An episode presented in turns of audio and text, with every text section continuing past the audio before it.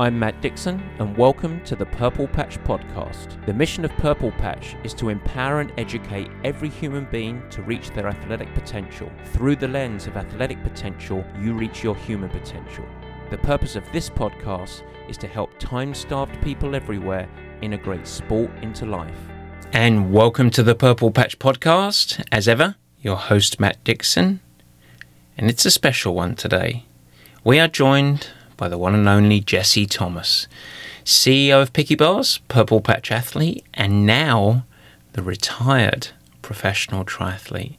Yes, Jesse has hung his hat on a wonderful 10-year professional career, a career that I would say, as his coach for the journey, was one that was done right.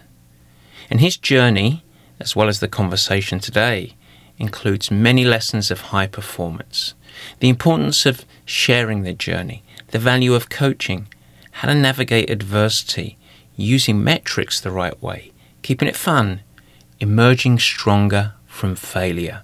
Sound familiar? The list just goes on, folks. And for the show, Jesse and I decided to do something a little bit different for this conversation. We wanted to reminisce on a 10-year coaching journey, and so we thought, what's better than just telling stories about each other, some of them funny, others poignant, but all of them carrying valuable lessons for us all. I promise you, you're going to enjoy this. It's really fun, and I might point out, was probably the most unprepared I've been for any of these shows. I literally wrote down 5 or 6 bullets and said, you know what, let's go with it. And the outcome, organic and lively conversation with a wonderful athlete, great person, and an incredible supporter of Purple Patch. And before we dive into the conversation, we are going to do a quick squaddy update, including a special giveaway to Picky Bars, and of course the jingle. So let's get going with the squaddy update first, and there's 2 things this week, and it's less about the Purple Patch athletes and more of something for you guys, the listeners. Firstly, a quick reminder, Squad just turned 1, yes, a year old, and we're doing a special promotion with a host, let's call it a bounty of giveaways and prizes. And so if you want to get involved, you only have until May 24th. After that, you're out of luck, chappies. You get nada. But if you are interested, head to purplepatchfitness.com/squadbirthday. That's purplepatchfitness.com/squadbirthday. And all you need to do is register, and we're going to give you lots of joy and bundles of performance. Everyone's included. You don't need to be a triathlete to get involved here. We're just celebrating 1 year, our special birthday. You only get your first birthday once. The second part of the squaddy update, we also want to celebrate the power and value of one-to-one coaching. And this is really homage to really one of the most powerful coaching relationships that I've had. I said one of, not the, Jesse, I want to point out, but one of the most powerful coaching relationships I've had.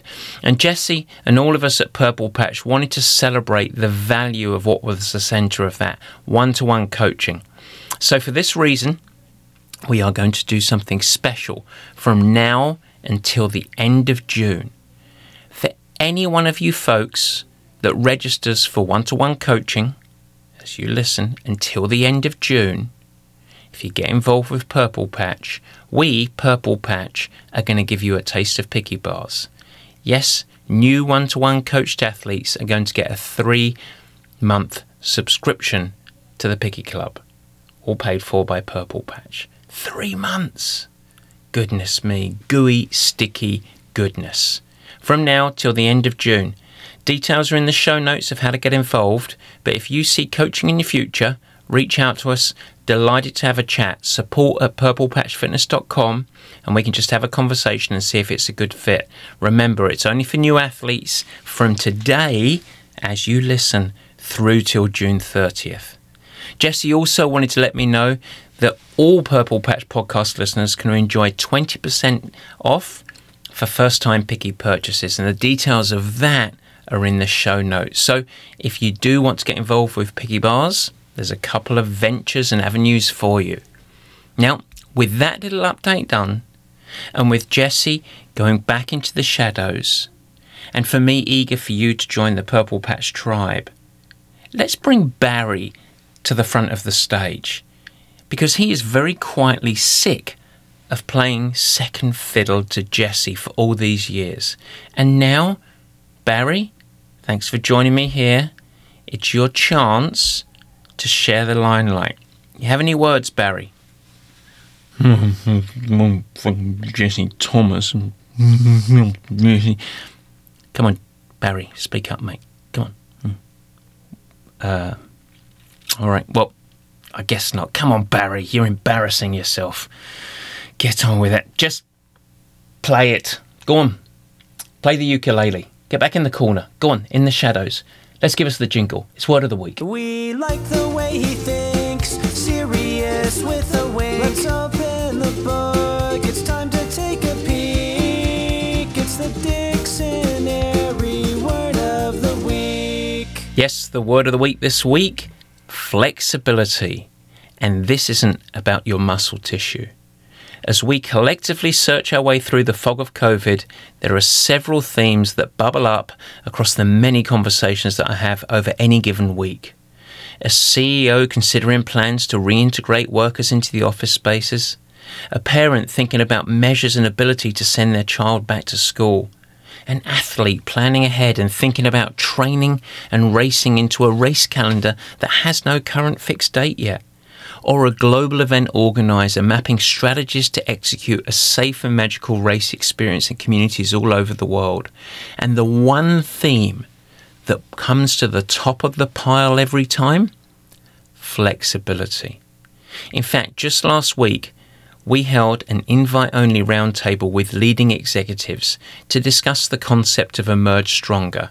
And along with Tom Andrews of TJA Leadership, we collectively explored the new workplace environment and how it would look different for different businesses.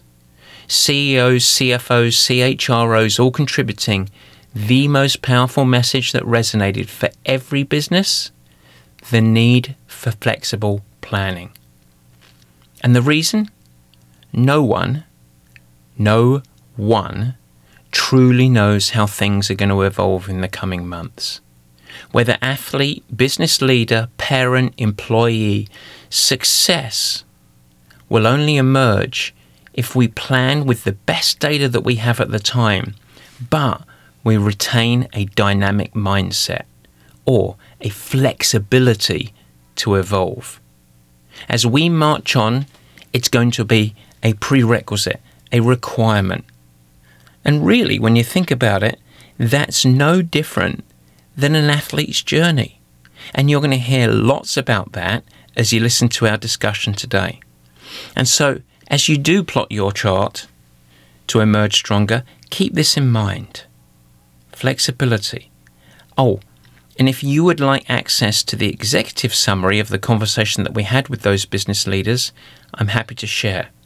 All you need to do is ping us, purplepatchfitness.com/flexibility, and we'll send your way a good 3 or 4 page PDF summarising in a confidential manner all of their insights of what it's going to be like emerging into the new workspace.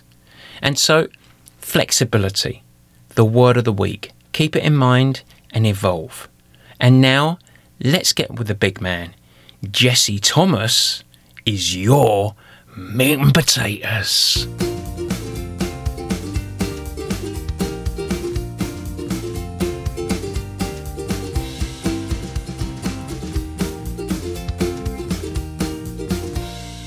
All right, guys, it is the meat and potatoes, and we have, well, he asked me to say this, let me just read it, a very special guest. And today, Jesse Thomas. Jesse, thank you for joining us.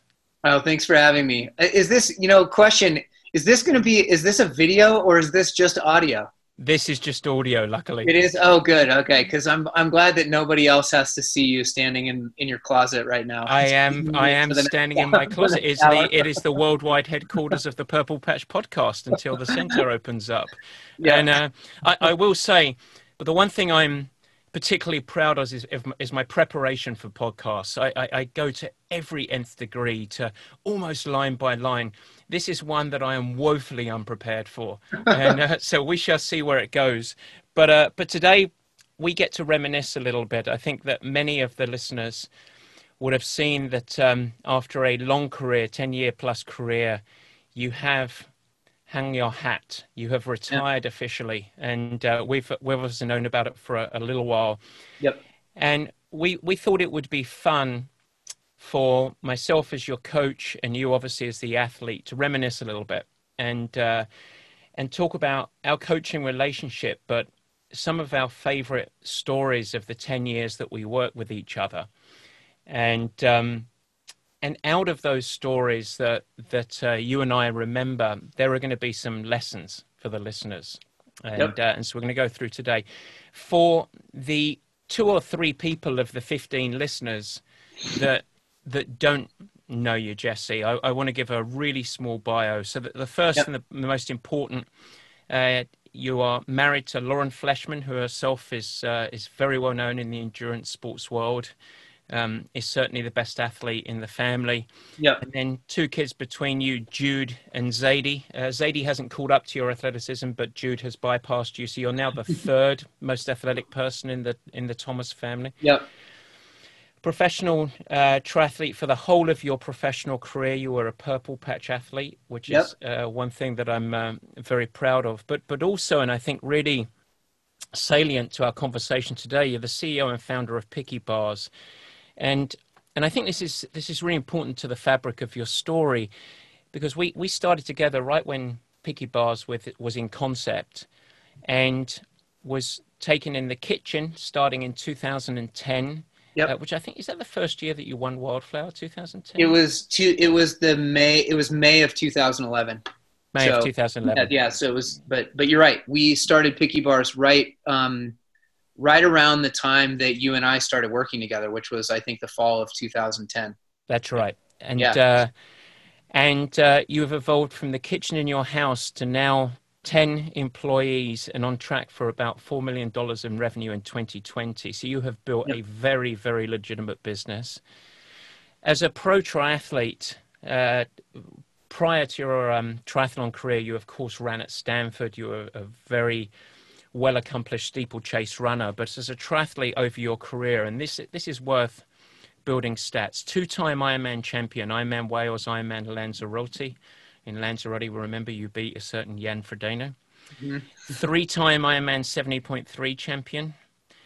You went 7 hours and 54 minutes at the legendary Challenge Roth, or Roth as the Americans would call it, with a 2-hour 44-minute marathon.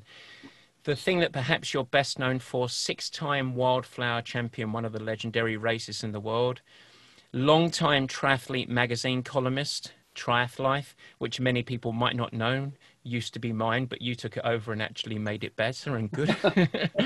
And one thing that many people might not know, you were the originator of the flat Bruce. That's true, right, isn't it? So, I mean, I think I brought it to triathlon.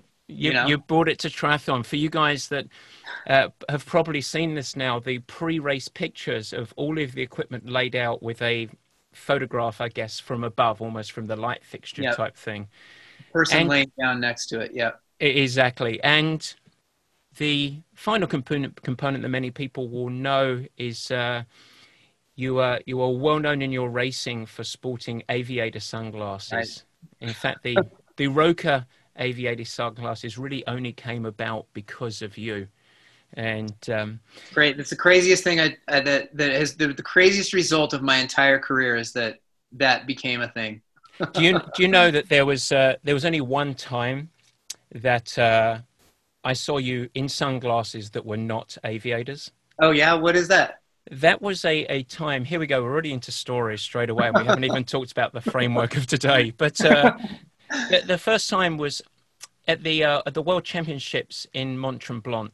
Back then, it was either Mont Tremblant, just the regular 70.3, or it was the World Championships. But our condo was at the top of the village, and if you remember, we had to walk down the condo. It was about a 300-yard walk, And it was probably right at the peak of your of people really knowing you as an athlete, and it was a very condensed area. The village was just crushed with people, and you couldn't walk more than a yard without people stopping you.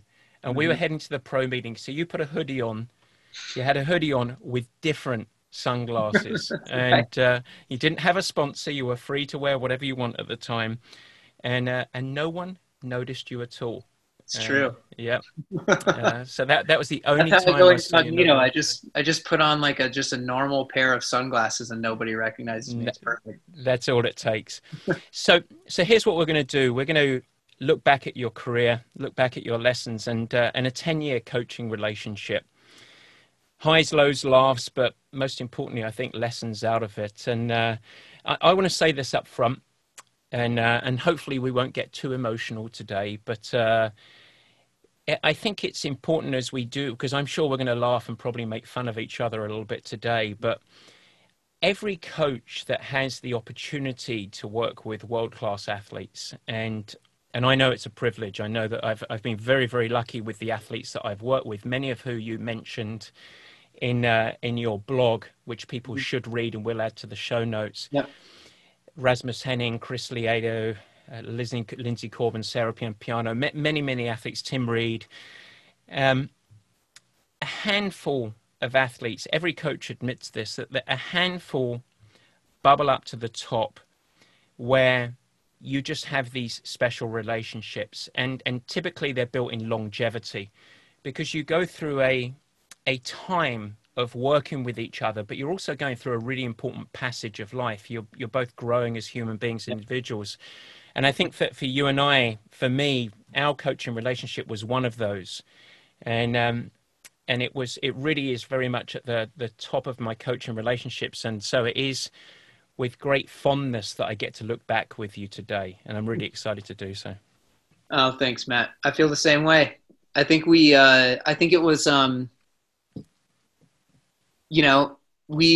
who knew what we were getting into, right? Like 10 years ago. And it's just crazy to think about it. And I think that I think what's interesting, just playing off of what you said, and then we can go into the lessons. So I don't want to belabor it, but we had, both of us went through big transformations, like just over the course of that, over the course of that 10 years, like me discovering triathlon, becoming triathlete, you really like becoming, you had been a successful professional coach, but really like coming into your own as a coach as well. And, and framing yourself as the coach that you are, and then building the systems that you have around Purple Patch, like Kelly joining you, as opposed to you kind of being solo. I mean, when you started, it was mostly you. Now you have a team and then last thing, we both had kids too. Yeah. We both had our first, our kids during that time, and which is another just transformative life event, So just, it's crazy. Yeah. It's a big shift. And I think that was part of the unique side is that we were both you were building a professional triathlete career and a business. I was developing as a coach and building a business. Yeah, exactly. And we got to share those experiences. And then most importantly, we both built families. Yeah, totally. So it really was sort of, it's been a decade. That's for sure. Yeah. So here's what we're going to do, listeners. We're looking back, and we decided on this format. We've got a few stories. And thinking back over the decade, I asked Jesse to think of 2 or 3 stories that he remembers being coached by me, and I have done the same for him. And we're going to talk about the story and then draw the lessons out of it. The lessons will probably bubble up and go from there. In fact, there's a TV show, a British TV show that's very famous in England called This Is Your Life. Yeah. And they surprise the guest. You come on. Oh, wow. And there's a very big red book. British listeners will remember this, and they bring out all of their lifelong friends. Huh. Well, we're going to do that version, but it's just going to be you and I, because this is most of our lifelong friends, me and you. Yeah. But we'll go first. Before we dive into the first story, I'd just love for you to give us a couple of minutes on your decision to retire and how it feels right now. Yeah. So the story is, and I encourage people to read the blog. The story is, in 2018, we decided to do Challenge Roth, and the back even lead into that is in 2017, I raced my second Kona. I was really well prepared. My daughter ended up being born 5 days, before the race. Mm-hmm. My second child, my daughter. I left like 24 or 36 hours later, went over, was in a great spot to have a great race. Ended up not having the race that I wanted because of cramping and just a whole bunch of stuff kind of unwinding in the second half of the race, actually related to being right behind Matt Russell when he hit a car in the middle of the race as well. Yeah.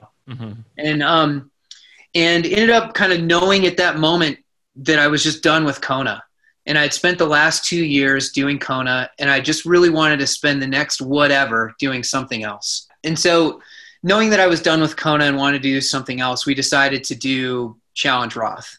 And so I went into Challenge Roth with big goals. I wanted to not only do the race, but I also wanted to finish in the top 3. I wanted to go under 8 hours, which was another one of my big career goals. And I wanted to run a sub 2:45 marathon. And I knew I was in great shape going into that race, but I also knew that my body was near breakdown. I'd had all these kind of like injuries popping up left and right over the last like really 12 to 18 months. And it was kind of hanging on by a thread. Mm-hmm. Went in there, had an amazing day, accomplished all those goals that we mentioned. And, but knew at the end of it that I physically really needed a break.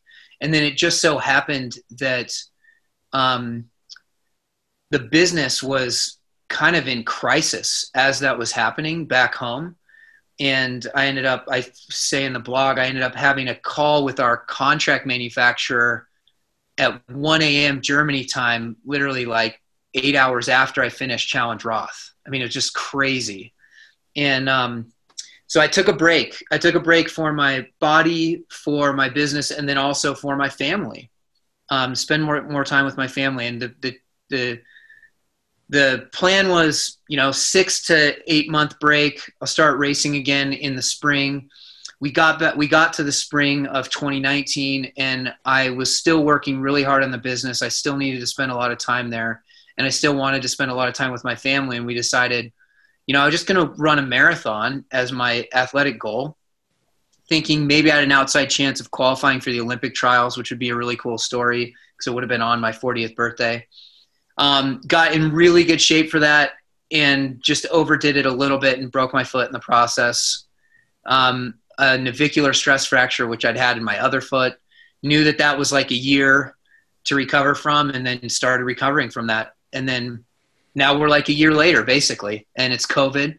And so the kind of story about my retirement is that's funny is that, I feel like, you and I have talked about, I feel like I've been retired really for like 9 months, if not more, at least from professional triathlon. And so I kind of felt silly about making an announcement about it. But then when I talked to Triathlete Magazine about it on their podcast, it was news to them, and I wrote something for it, and it was really cool and weirdly emotional because it shifted from this like private kind of thought that I'd been having to a public thought and or kind of a public statement. And, it was just really, really cool and really nice to see that people cared and that everything from like congratulations, great career to very specific. I met you at, Wildflower this one time and you were really nice and, or I read your Triathlete Magazine article, every single one of them, or you inspired me to do this in the right way with trying to be a good dad, like just really like specific things. Mm-hmm. And that just felt really good. So I'm really glad that I did it, that I didn't just like not say anything, because it felt good and cathartic to me, but I think also cathartic to like my audience and the industry to a certain extent. So it was a nice moment.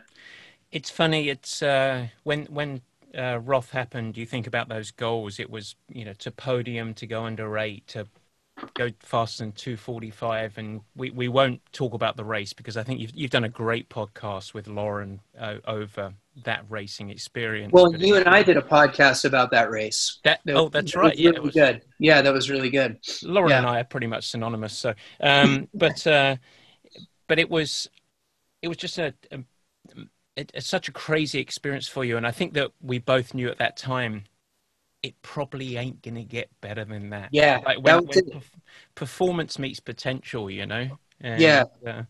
That with the combination of just knowing how lucky I was to like get to that start line in the fitness that I had with like the, just kind of how my body had been breaking down, it's just like, I don't know, I just kind of knew like, man, getting to that level again is going to be pretty tough, Well, it's funny because one of the lessons we'll talk about today, that was another prime example of the route to performance is not a straight line very often. Totally.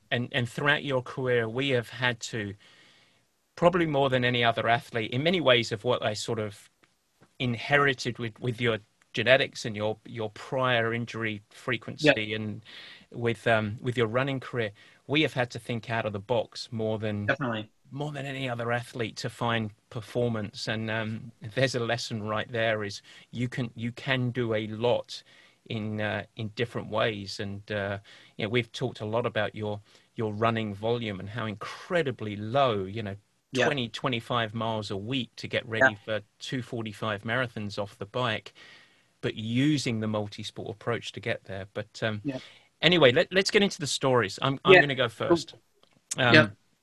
So my first story for you is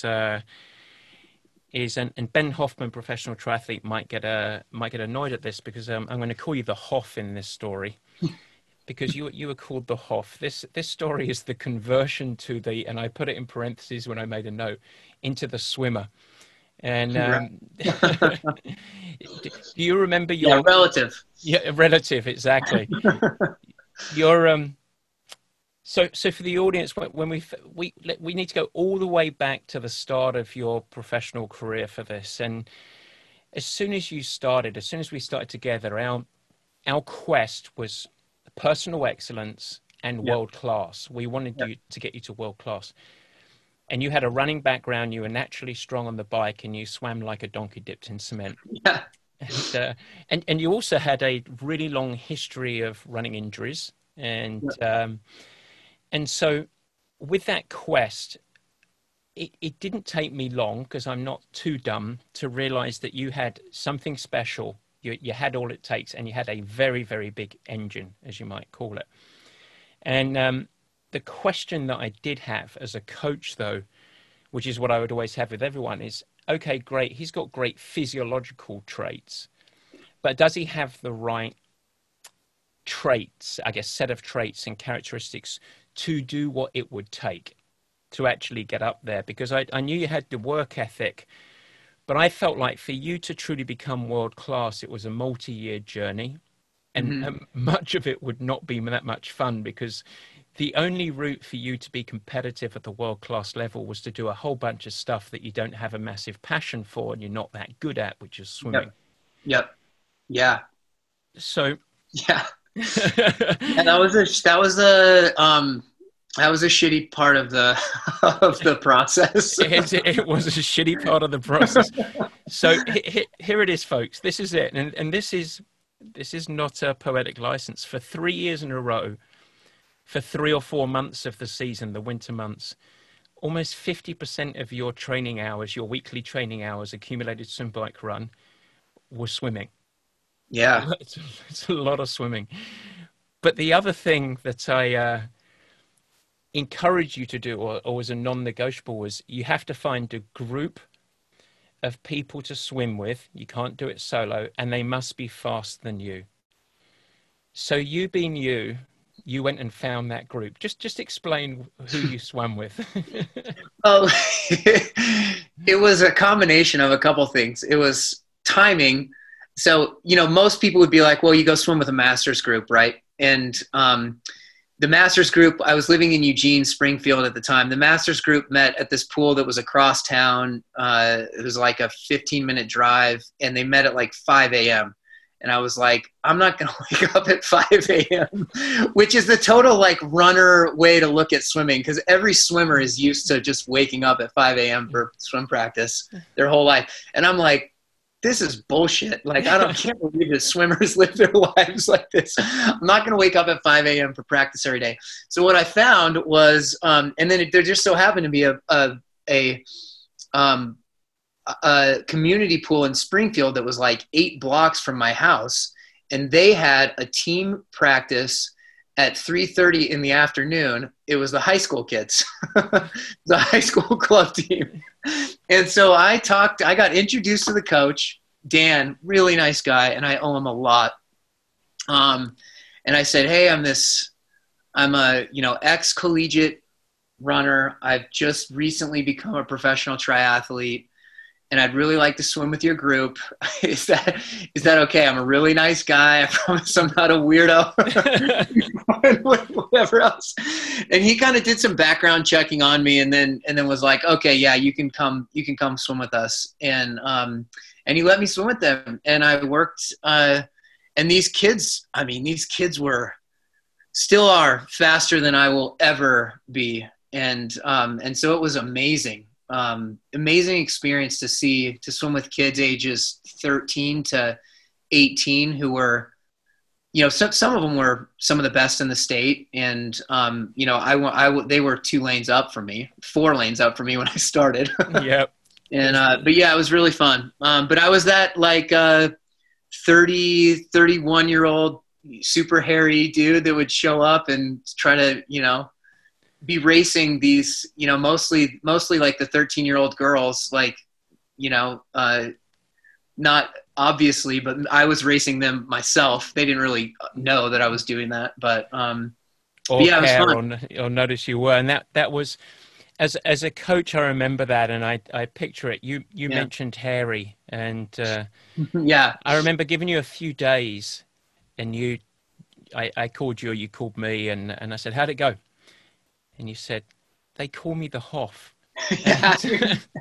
And I can just picture it, you know, like runners always wear their swimsuits just a little too high on the hips. Yeah. So, you know, and swimmers have them very low, so you can show the V. So bad. And I mean, you went through many months, multiple years in a row, and the culmination of it was this 1,000. I think it was 1,000th time that you did.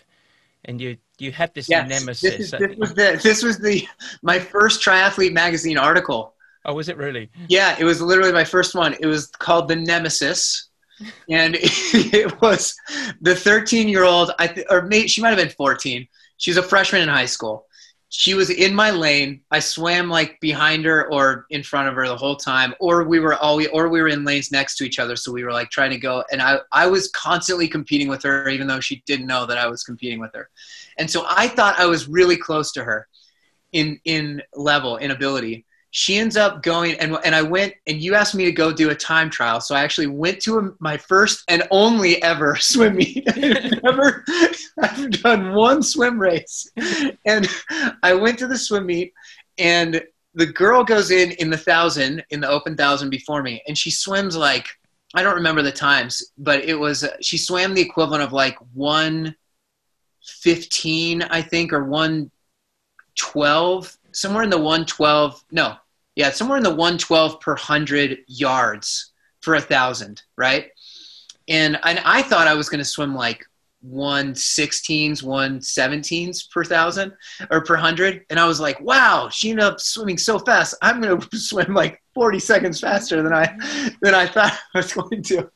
And I get in the next thing, and I go out at like 1:13, 1:14. And I just die like 200 meters into it, end up averaging like 1:22s. She beat me by like a minute and a half. That was terrible.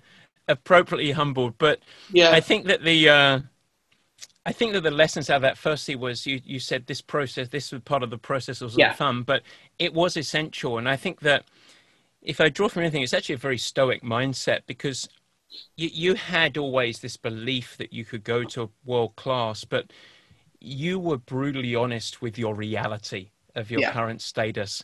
And one of your traits as a professional athlete, a big reason that you have been successful, is your long-term thinking and your ability to really commit to the journey.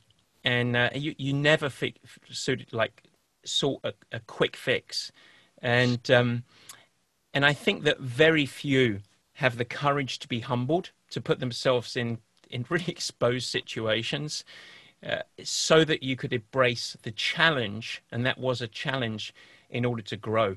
Mm-hmm. And I think that was, so that is our first story. I think it was a great thing that people are too worried to be exposed and meet challenge with fear, and you met challenge with a mindset of growth, which I think was wonderful.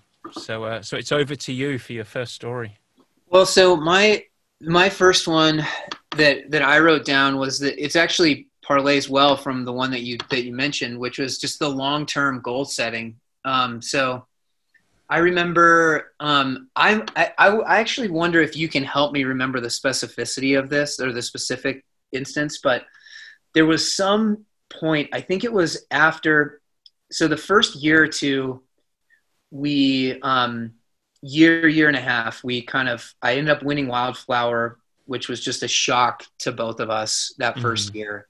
And then I kind of was getting my bearings in the sport, and then came back, and through some of this work was able to win Wildflower again, and got, even prior, a few weeks prior to that, Oceanside, was third at Oceanside, which was a big breakout race for me in a super deep field. Yeah. And I think it was after I won the second Wildflower, where you said, "Hey, take some time.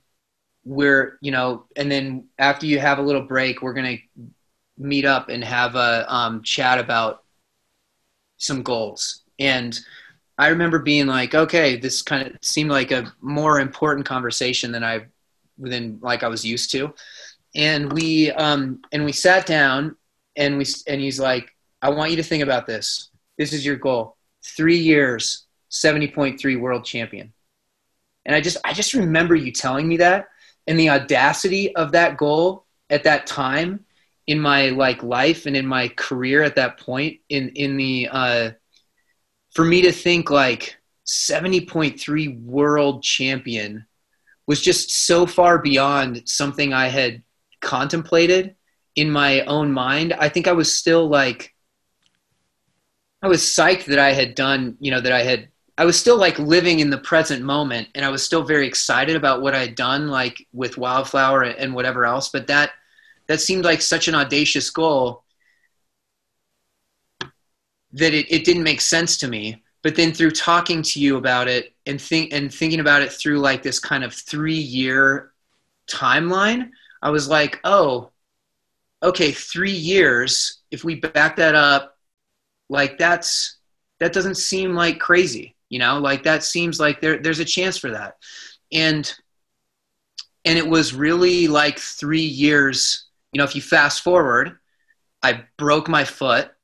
I had, and this is telling kind of a lot of stories at once, but I ended up having a great season, not having a great 70.3 world champs, but I was somewhere in the top 15 that year. Broke my foot the next year, even though I was in a sprint finish with Andy Potts at 70.3, at Oceanside, saw 3 or 4 guys that I had beaten get top 6 or top 10 at 70.3 worlds that year. And so it took me a couple years to come back. And then in 2015, which was 3 years later, had a chance, outside of a drafting penalty, which I've talked about and leads to some other stuff, but, wasn't a chance to get top 5 at the 70.3 world championships. And that was kind of after guys like Jan Frodeno and Javier Gomez had also joined in to the 70.3 World Championships. And so it was just crazy for me to look back on that, even though I'd never accomplished that goal of 70.3 World Champion or like top five at the World Championships because of what happened in that race.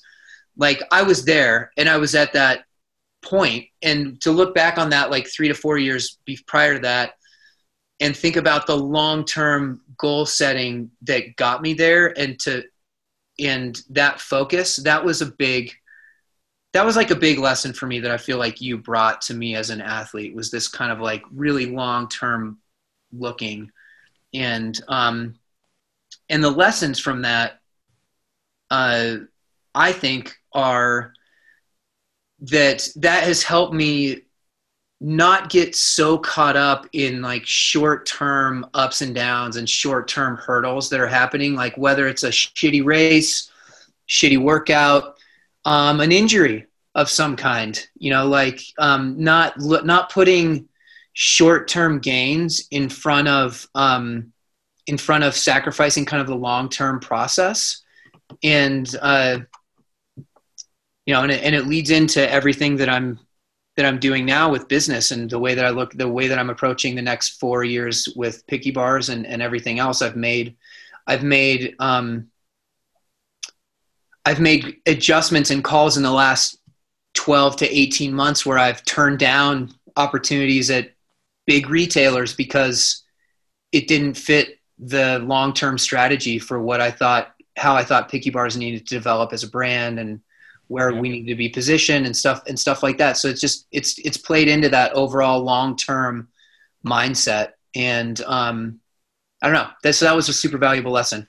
Well, a couple of things that bubble up from that, that I think are me worth explaining from the coach's side. The first is you have to be very careful as a coach establishing that goal. And I think one of the things that a coach's responsibility is to really consider if an athlete can handle a goal like that emotionally. Right.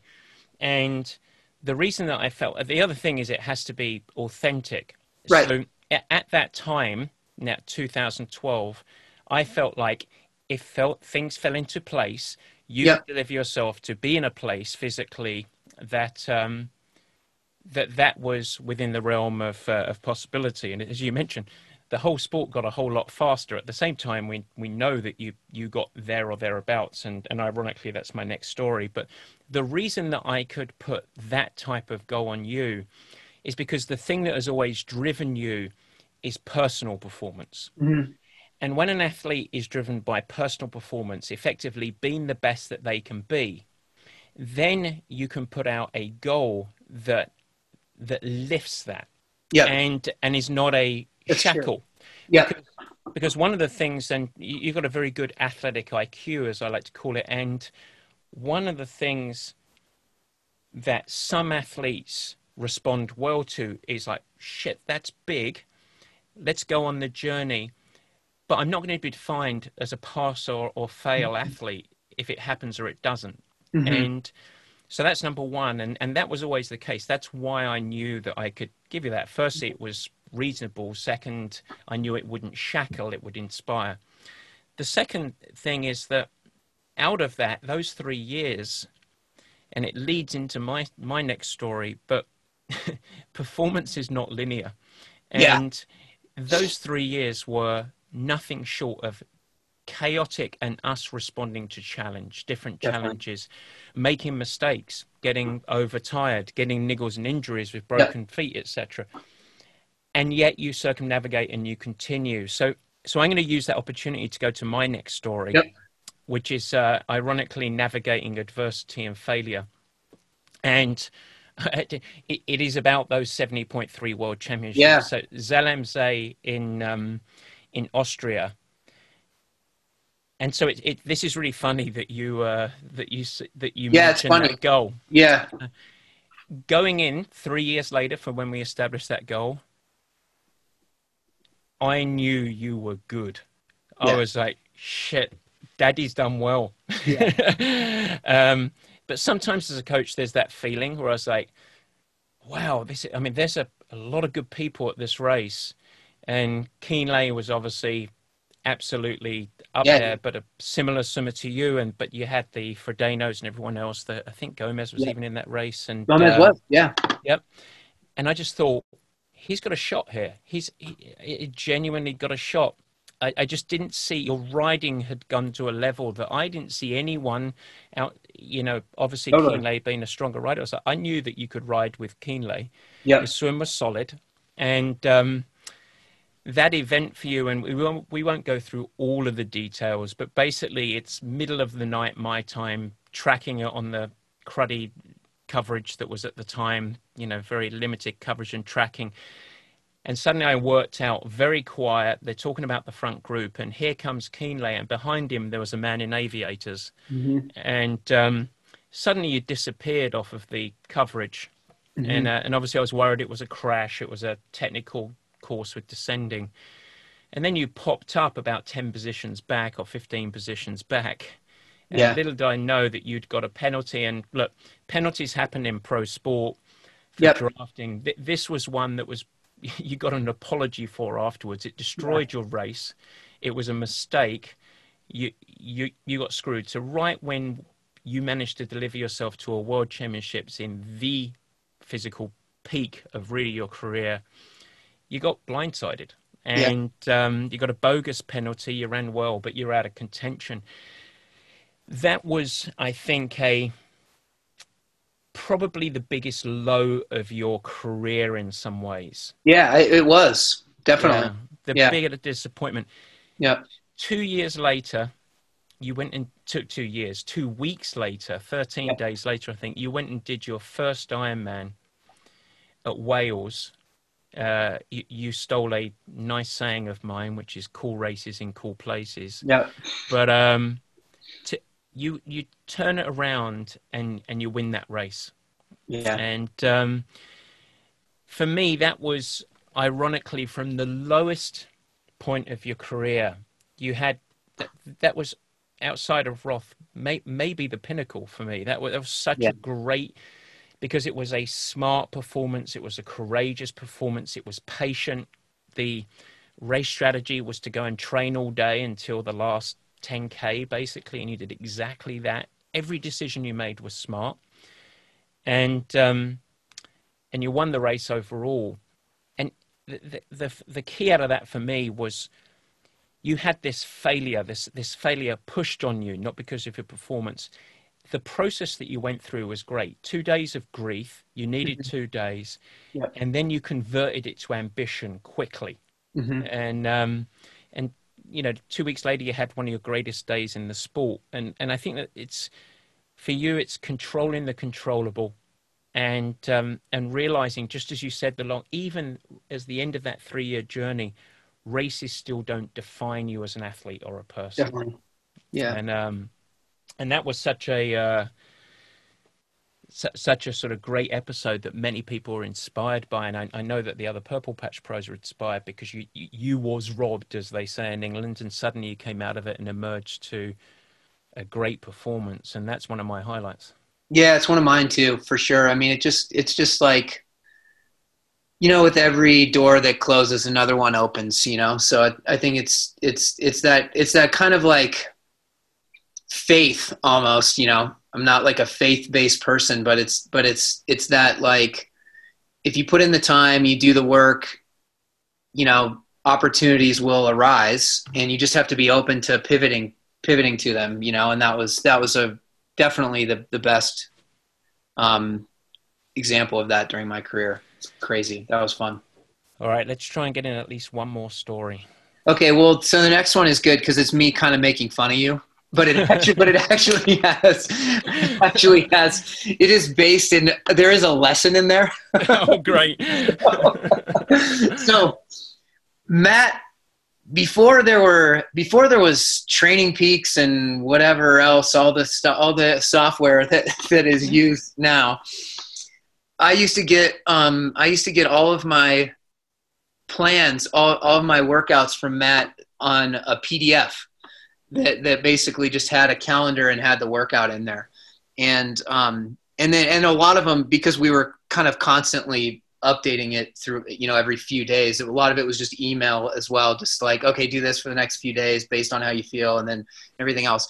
And one of the things that Matt always said, and that I used to make fun of him about with my originally Matt Lieto, and then some of my other Purple Patch teammates, was the terms that you would use to describe what the effort should be. There are many. Yeah. But the one, it was, I have this quote that I feel like was it's made up, but it's something that you would have said to me heading out to a bike ride okay, I want you to do 6 times 10 intervals. I want you to keep it smooth, but strong. You know, you want to push it, but smooth it out too. It can be a good effort, but not too hard. You know what I mean. So I just remember this, like, this overuse of the term, to me, overuse of the term smooth. Because if you think of smooth can mean so many different things. And so before I let you jump in, it's the politician in me. No, this is it. But the lesson, there's a legit lesson in this, and the lesson is not being focused on an exact number when you're out there training, and really utilizing your kind of internal metrics, your internal gauges. How is my body feeling? How is my how are my legs feeling? You know, how do I just feel in general? And leaving yourself open to a range of outputs on the day based on those things.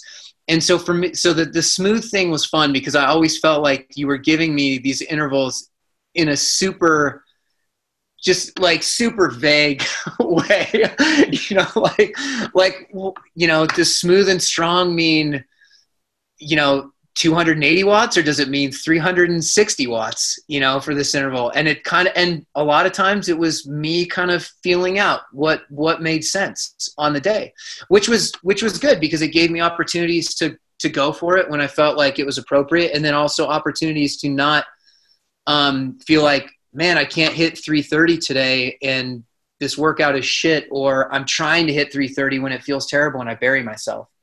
And so, you know, so it was that was one of my lessons. It's just this kind of like going off of a feel, it really like going off a feel in your training versus like trying to really check the box. And I think a lot of amateurs in particular tend to over check the box and over like look at these things very analytically and detailed as opposed to listening to themselves. So yeah, I call it a dynamic mindset, Jesse. That's what I call it. I knew you'd have some catchy term for it. Yeah, you're dead right. So it should always be smooth, though. It should always be smooth. Yeah, not really hard, but it should look like a ballerina. Yeah, and, like smooth. Yeah. You know, I remember you climbing up to the Kohalas in Hawaii, and you looked like a bulldog humping a cricket ball. And I said, "How about you ride the bike smooth?" And your power went up. So yeah. It's always no. I think it is that, and the word precision and paralysis of analysis comes out of that. And I think it's the curse, and it's one of the negatives of what is a positive: the introduction of metrics into sport and analysis and everything. And the funny thing is, we did a whole bunch of stuff off a feel because you were really in tune. At the same time, we kind of analyzed everything. Absolutely. Yeah. We were always looking back on it. Yeah. Looking back and reviewing and adjusting on the fly. I think that the other thing is, you mentioned at the front of that story, I'd write you a PDF because we were doing it across PDFs. And at the same time, it was a live document. We'd consistently change it. Hence, training became this email. Goodness me, it's got more complicated. Those were the easy days. So here's a quick fire just to finish.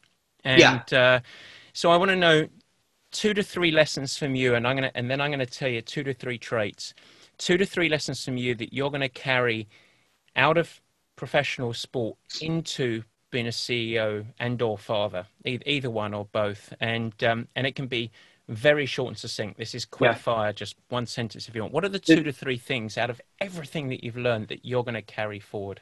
Super quick. The first one I already talked about, which is just setting long-term goals and focusing on the overall process as opposed to getting caught up in the short-term bumps that you hit along the way. And that, I've already used for business and will use specifically for the next 4 to 5 years as I go into the next phase of Picky Bars. Then the second one quickly is this idea, you probably have a better term for it, but this phases of unbalance lead to overall long-term balance. And I think as my career progressed and the demands of Ironman increased my training demands, and the demands of Picky Bars increased my Picky Bars demands, and the demands of my family increased my family demands, I couldn't do all three of those equally all the time. It was impossible. And so I had to get more and more comfortable with, this is Ironman phase. I'm doing less at Picky Bars, admittedly less with my family. This is Picky Bars phase. I'm doing a lot less with triathlon and a little bit more with my family. And this is family phase. I'm trying to minimize my Picky Bars and triathlon output. And overall, over the course of the year or whatever, it was relative balance, but it was never in perfect balance. I think balance is a myth. And I would say sort of two things there. The first is intentional focus. Yeah. And I think balance is important to achieve over the long course of time. Yeah, exactly. And all of the constituents in any one in your three buckets there have to be on the journey as well. Exactly. And so communication is massively important. Yep. So that no one or no people are feeling neglected. And and as that, when Picky Bars was the focus, that meant that you had to communicate with me, and we took a and we did. We had long times that we were like pretty low key, and then we'd check in, and then boom, it would ramp up. And and I think that's a key component. It's and I think that life work balance is a myth. I think it's more life work fit. Yeah, exactly. And that's what you go through on. So here are my two or three characteristics, and these might surprise you, or a couple of these might surprise you. Well, the first is I'll start with it because it's that intentional focus. Bizarrely, and we didn't speak before this, but your ability for big picture thinking is going to serve you well. Both coming up for perspective, people coming out of the weeds. I've seldom met someone that has a greater ability to do so. The second, which I think you should never lose, and I think that you need to lean into as a CEO as much as you lent into building your, let's face it, fan base, but your audience in triathlon, is you have an unbelievable ability to bring others along for the ride. And that is going to serve you as a leader. Thank you. To have really serious messaging being able to be delivered in a humble, in a passionate, in an approaching and a really funny way. And I think that's a part of your DNA, but it's something that sometimes you, as an athlete, you can think, well, this is important, how am I going to do it? But if you just replicate that, which you are, I know, as a CEO, you're going to be successful, because bringing people along for the ride, I think, is the magic. And it's much less lonely, by the way.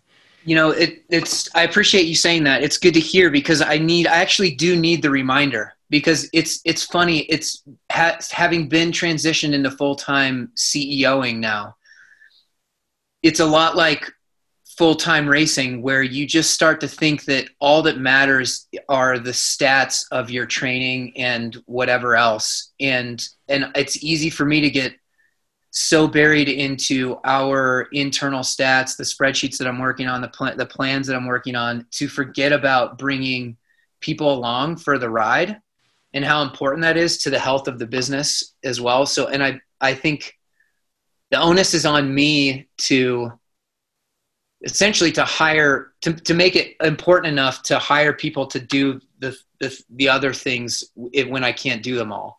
Exactly. And for me to make sure that I continue to tell stories and continue to keep people in the loop as a result of that. So I think I'm going to try to focus on that quite a bit more. So I think it's great. And then my final one was just two words that I've talked a lot on the podcast about, which is somebody's ability to be coachable and changeable. And people that are the highest performing people that I've worked with, both in sport, but also in business, you know, that I work with a lot of CEOs and executives, are incredibly coachable, and you always are. And I think that's a great asset.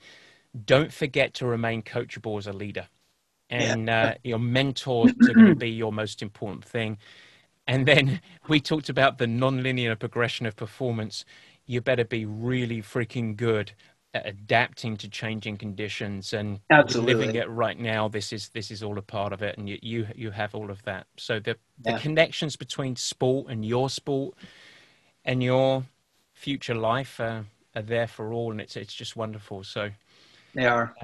So I just want to thank you for the journey. Thank you for the lessons that you brought me. Every athlete teaches a coach in many ways, as much as a coach teaches an athlete. So thanks so much for the journey. I know that we obviously continue on with our friendship and mentorship, but thank you, Jesse, and congratulations. It's been massive. Thanks a bunch, Matt. Like I said, you and Kelly and just everybody at Purple Patch made a massive impact on my career and just on me as a person. And so I really, really appreciate it, man. Good stuff. Take care, Jesse. All right. Thanks. Bye. Okay, folks, that's Jesse. Jesse, thank you so much. It was a privilege to have the last dance with you. And now it's time for us all to go back to bed. A fun journey of lessons, so much achieved. And remember, listeners, folks, 3 months of free Picky Bars by registering for one-to-one coaching. Details in the show notes. Back to business next week. Until then, stay smart, stay healthy, take care, and don't forget, it's the Squaddy birthday, purplepatchfitness.com/squad birthday. Get your prizes there. It's like a carnival, isn't it? All right, have fun. Take care. Thanks so much for listening. This has been the Purple Patch Podcast. If you like what you hear, we'd really appreciate it if you share with your friends and even go the extra mile and head over to Apple Podcasts to subscribe, rate and review the show. The Apple Podcast link is in the show notes. Your support and positive reviews go a huge way in increasing our visibility and also the exposure to time-starved people everywhere who want to integrate sport into life and ultimately thrive. Don't forget, you can also follow us on Instagram, Facebook and Twitter. Cheers!